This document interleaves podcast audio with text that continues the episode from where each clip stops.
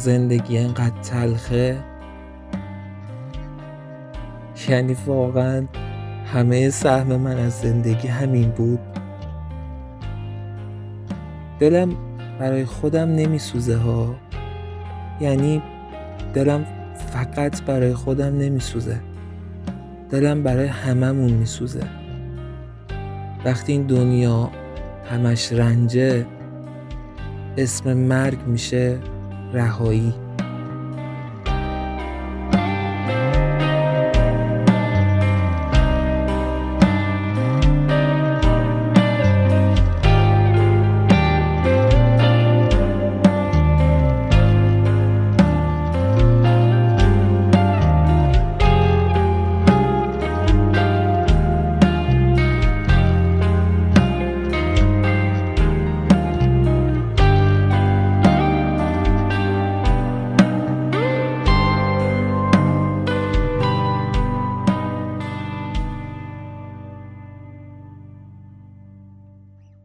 آیدا نشسته بود روی زمین.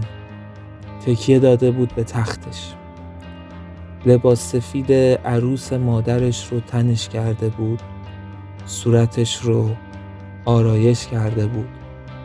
یه بطری ویسکی دستش بود و قلب قلب سر می‌کشید. لحظاتی سکوت می‌کرد و باز چند کلامی با اردلان که روبروش روی صندلی نشسته بود حرف می‌زد.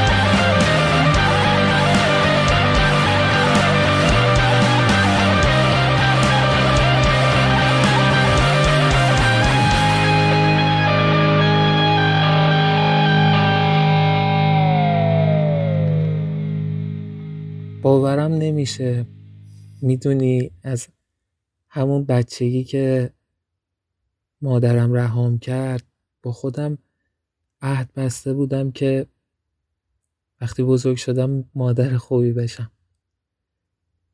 دلم می‌خواست مواظبش باشم. دلم می‌خواست پناهش باشم. دلم می‌خواست بچم مثل من نشه. اما خب پس حتما راست می‌گفتن که روزگار بر وفق مراد نمیچرخه دیگه. می‌خوام این لحظات آخر به جای دکتر اردلان صدات کنم. اردلان به هم بگو به هم بگو که من فقط اینقدر سیاه بخت بودم یا همه آدما اینقدر رنج می‌کشن. اردلان آب دهنش رو قورت داد. سعی کرد بغزش رو قورت بده و گفت دنیا برای هیچ کس لحظه بیرنج نمیگذره. هیچ کس. آیدا بغزش ترکید. اشکاش میریختم پایین. گفت دلم برای بابام تنگ میشه. راستشو بخوای برای مامانمم. اون منو نخواست اما من دوستش دارم. مادرمه. دوستش داشتم. کاش می‌شد توی خونه خودکشی نکنم هر دلان بابام یا حتی مامانم اگه منو توی این حال ببینن اردلان پرید وسط حرفش و گفت بهت که گفتم دخترم تو داری این درد رو به خودت تحمیل می‌کنی تا بعد از مرگ آرامش داشته باشی. اگر جایی به غیر از اتاقت این کارو بکنی ممکنه به یک آدم بیگناهی اتهام قتل بخوره. آیدای عزیزم وقتی نیست قبل از رسیدن کسی باید کارو تموم کنی. اردلان اون وقت رفت سر وقت کوله ای که همراهش آورده بود. همیشه سامسونت همراهش بود اما این بار یه کوله. و با همون دستکش هایی که به دستش بود زیپ کوله رو باز کرد. نمی‌خواست اثری از انگشتاش جایی بمونه. دوتا چاقو از توی کوله در آورد و گذاشت روی میز آرایش آیدا. و بعد هم هفتیری رو در آورد و گذاشت کنارش. آیدا خیره شده بود به خنجر و هفتیر. چند قلوپ دیگه از ویسکی رو نوشید و پرسید. فرقی هم می‌کنه اول کدوم چشمم رو کور کنم؟ اردلان که سرش پایین انداخته بود سرش تکونی داد و گفت نه. آیدا جواب داد برای من هم فرق می‌کنه. اول چشم چپ همو کور می‌کنم. کاوه به هم می‌گفت نمی‌دونم چرا اما اسم می‌کنم چشم چپت قشنگتره برقش بیشتره. آیدا ادامه داد می‌خوام کور شدن چشمی رو ببینم که کاوه ازش تعریف می‌کرد. رفت سمت آینه قدی اتاقش. زل زد به چشمای خودش. دستاشو کشید. به چشماشو یه لبخند تلخ زد. نگاهی به قاب عکسای بازیگرا روی دیوار کنار آینه انداخت. بدون اینکه به اردلان نگاه کنه گفت یه روزی با خودم رویا میبافتم. منم آخرش مثل اینا میشم. عکسم میره روی دیوار اتاقا. اما آخرش عکسم قراره بره توی روزنامه ها توی بخش حوادث شاید. اونم به خاطر خودکشی عجیب. اردلان از جاش بلند شد. گفت آیدا جان این حرفا فقط بیشتر اذیتت می‌کنه. باید کار رو انجام بدی. آیدا نگاه پر از تمنایی به اردلان کرد و گفت دلم می‌خواست آخرین کارم تو این دنیا رقصیدن با لباس عروس مادرم باشه. میشه؟ اردلان نفس عمیقی کشید و سری به معنای آره تکون داد و صدای موزیکی توی اتاق آیدا بلند شد.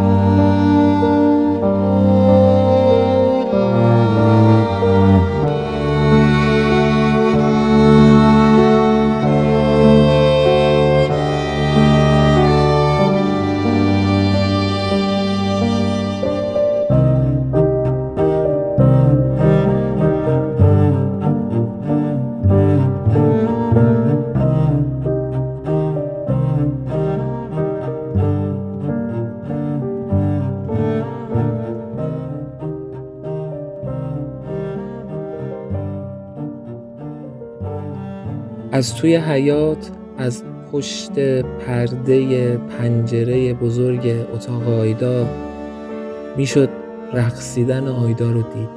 همونطور مات اما می‌شد این تصویر رو دید. دختری که میرقصید و اشک میریخت. دقایقی که گذشت دختر ایستاد. انگار که حرفهایی می‌زد. بعد به سمتی از اتاق حرکت کرد و لحظاتی بعد صدای دو جیغ به فاصله کوتاه از هم لابلای بلند شدن صدای موزیک اتاق خفه شدن. و دقایقی بعد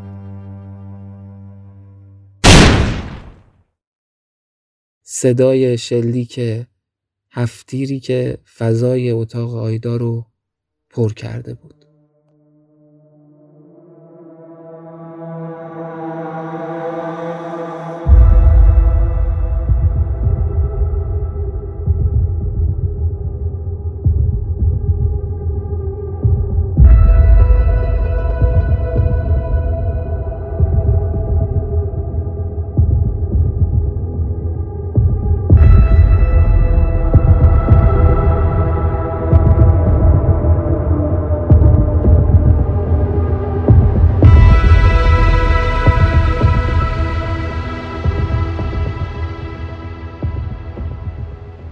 اردلان از قبل راه خروجش رو انتخاب کرده بود. احتمال می‌داد که صدای شلیک رو کسی بشنوه.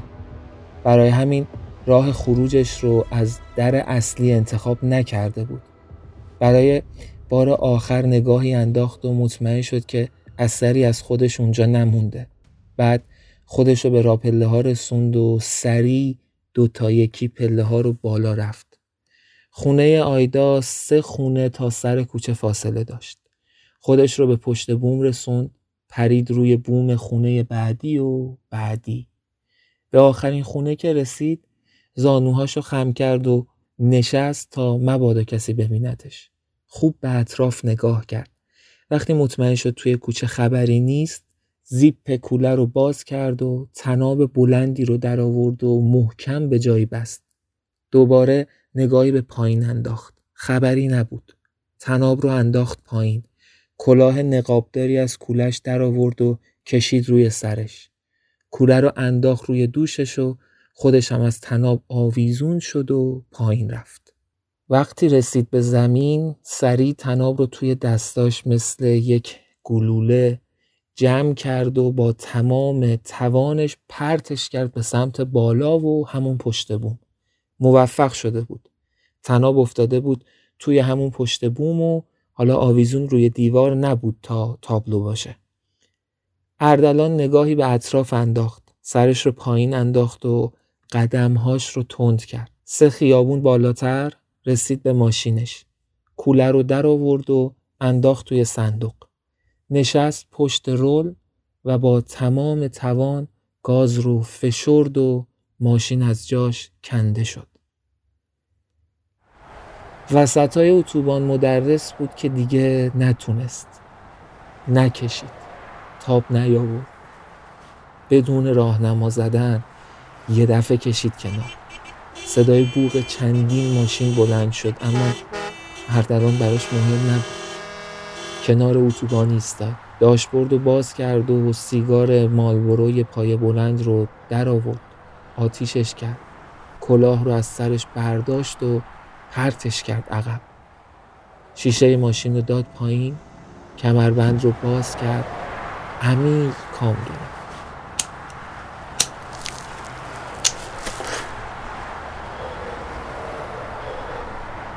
سه بار بیوقفه و پشت سر هم. چشماش سرخ شده بودن. اشک جمع شده بود تو چشماش. سیگارو تموم نشده پرت کرد بیرون. یه دفعه بغزش ترکید. سرش رو گذاشت روی فرمون و های های شروع کرد به گریه کردن. بلند با ناله شونه هاش میلرزیدن و تکون میخوردن. لحظات آخر آیدا براش خیلی دردناک بود. خیلی سخت. اونم با لبخند و رقصیدنش. رقصی که نماد شادیه اما برای آیدا پیشواز مصیبت بود. و البته جملات آخر آیدا که مدام توی ذهن اردلان تکرار می شد آیدا زمانی که یکی از چاقوها رو توی دستش گرفته بود و بهش زل زده بود به اردلان گفته بود می‌دونی شاعر مورد علاقم کیه؟ اردلان جواب داده بود نه. آیدا با همون چاقو اشاره کرده بود به یکی از قاب عکس های روی دیوار. عکس سیاه و سفید حسین پناهی. اون وقت زیر لب زمزمه کرده بود. جواب زنده بودنم مرگ نبود. مردن من مردن یک برگ نبود. اون همه افسانه و افسون. ولش. این دل پرخون. ولش. این دل پرخون. ولش. گفتی بیا زندگی خیلی زیباست و بیدرد. جواب زنده بودنم مرگ نبود. مردن من مردن یک برگ نبود. اون همه افسانه و افسون ولش. این دل پرخون ولش. دلهوره گم کردن گدار مارون ولش. تماشای پرنده ها بالای کارون ولش. خیابونا سود زدن ها شپ شپ بارون ولش. گفتی بیا زندگی خیلی زیباست دو دیوونه کیه؟ عاقل کیه؟ جونه بر کامل کیه؟ دیوونه کیه؟ عاقل کیه؟ جونور کامل کیه؟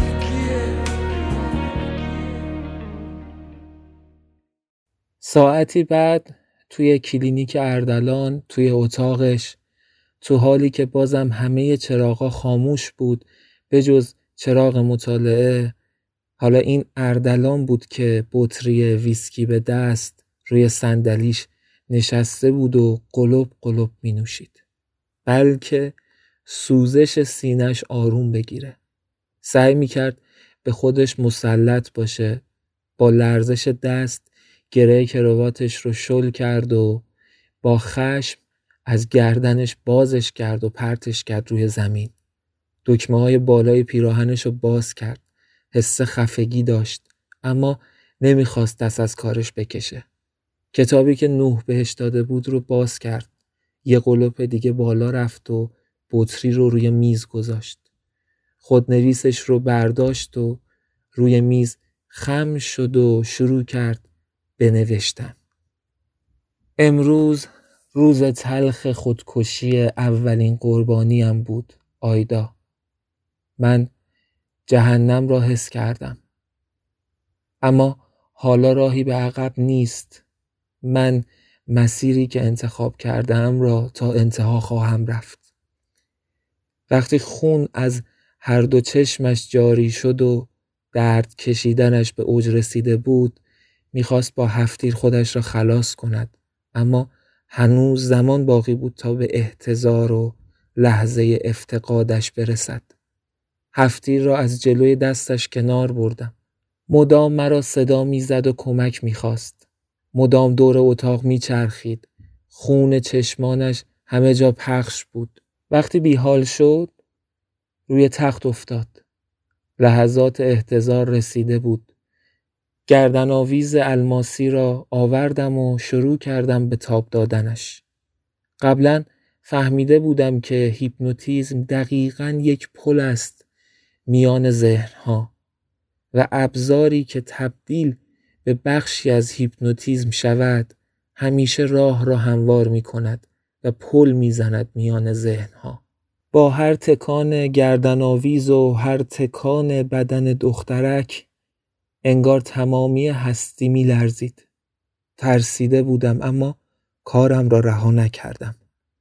تمام ذهنم را توی همان لحظات تلخ متمرکز کردم به روی ذهن آیدا.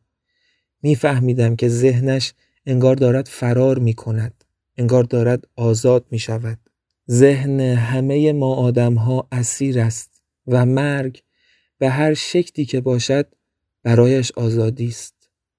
گردن آویز را طوری گرفته بودم که در امتداد نگاهم هم الماس رقصان را ببینم و هم دخترک را. و در ادامه من لحظه افتقادش را درک کردم. درست توی آن لحظه انگار جهان پر شد از خلع. انگار همه چیز به سکون رسید و من حس کردم انرژی بزرگی از ذهن آیدا در هستی رها شد. مطمئنم که آن انرژی همان آینده اش بود.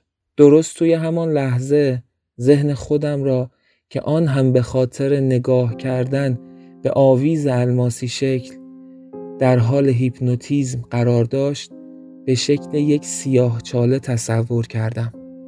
سیاه چاله ای که هر چیز نزدیک به خود را درون خود فرو می کشد من از پسش برآمدم. آینده ذهن آیدا را شکار کردم و توی آن لحظه حس عجیبی برایم به وجود آمد. انگار لحظه ای را به یاد آوردم که در رحم مادرم بودم و بعد پا به دنیا گذاشتم. پا به دنیایی که حسش چیزی شبیه به ریختن آوار به رویم بود. لحظاتی بعد به خودم آمدم فهمیدم به آنچه می‌خواستم رسیدم بیوقفه هفتیر را به دست دخترک رساندم و او که انگار نوشدارو به دستش رسانده باشم گلوله در مغزش چپاند.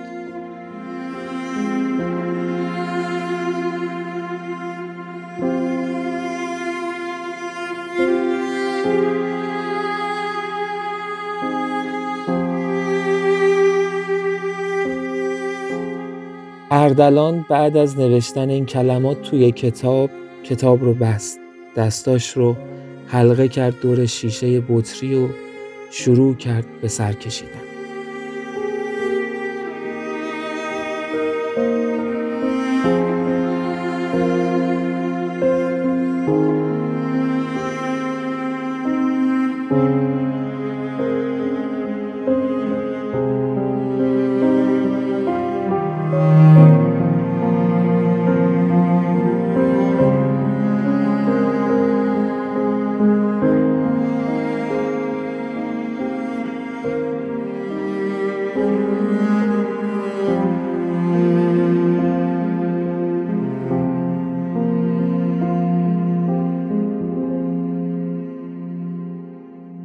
وقتی خبر خودکشی و مرگ آیدا پخش شد همه شکه شده بودن و بهت زده. پدرش توی بیمارستان بستری شده بود. مادرش مدام خودزنی می‌کرد و فقط اشک میریخت. بی کلمه ای حرف زدن. مراسم تشییع جنازه آیدا شلوغ شده بود. توی بهشت زهرا انبوهی از آدمهای جوون و پیر برای تشییعش اومده بودن. دوستان پدر و مادرش اقوام دور و نزدیک هم دانشکده ها و استادهای آیدا و البته دوستان صمیمی آیدا پگاه المیرا امیر و آرش. لحظات خداحافظی رسیده بود.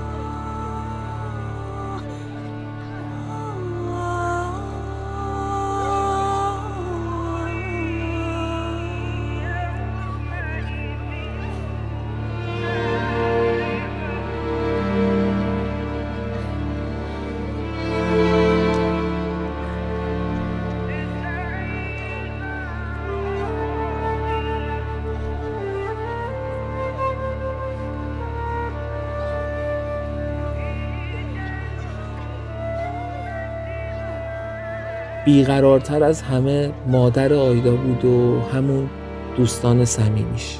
صدای مادرش به گوش می رسید تا بذارن برای آخرین بار صورت آیدا رو ببینه تا کفن رو از روی صورتش کنار بزنن پگاه دیگه تاب نیاورد. خودش رو از جمعیت کشید بیرون.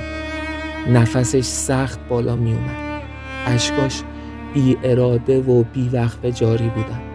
نشست توی ماشینش و بدون معطلی ماشین رو روشن کرد و گاز داد و از بهش زهرا رفت.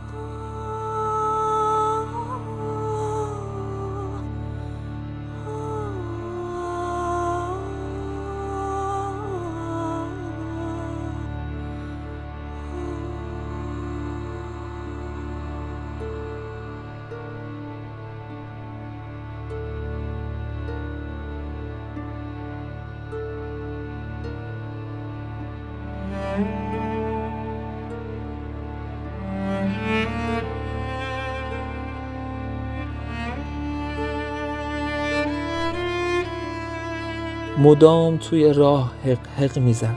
توی ماشین بلند فریاد می‌زد کف دستش و پشت سر هم میکوبوند به فرمون و حق حق می‌زد. چند باری حتی نزدیک بود تصادف کنه.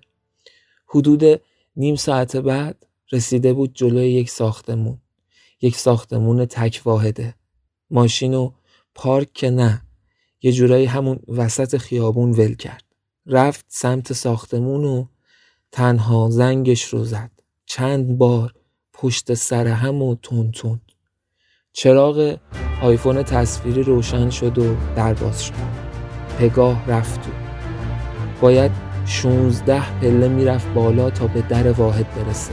اما دیگه طاقتش تاق شده برای همین با همه وجود و با همه خشمش توی همون راه پله ها فریاد کشید.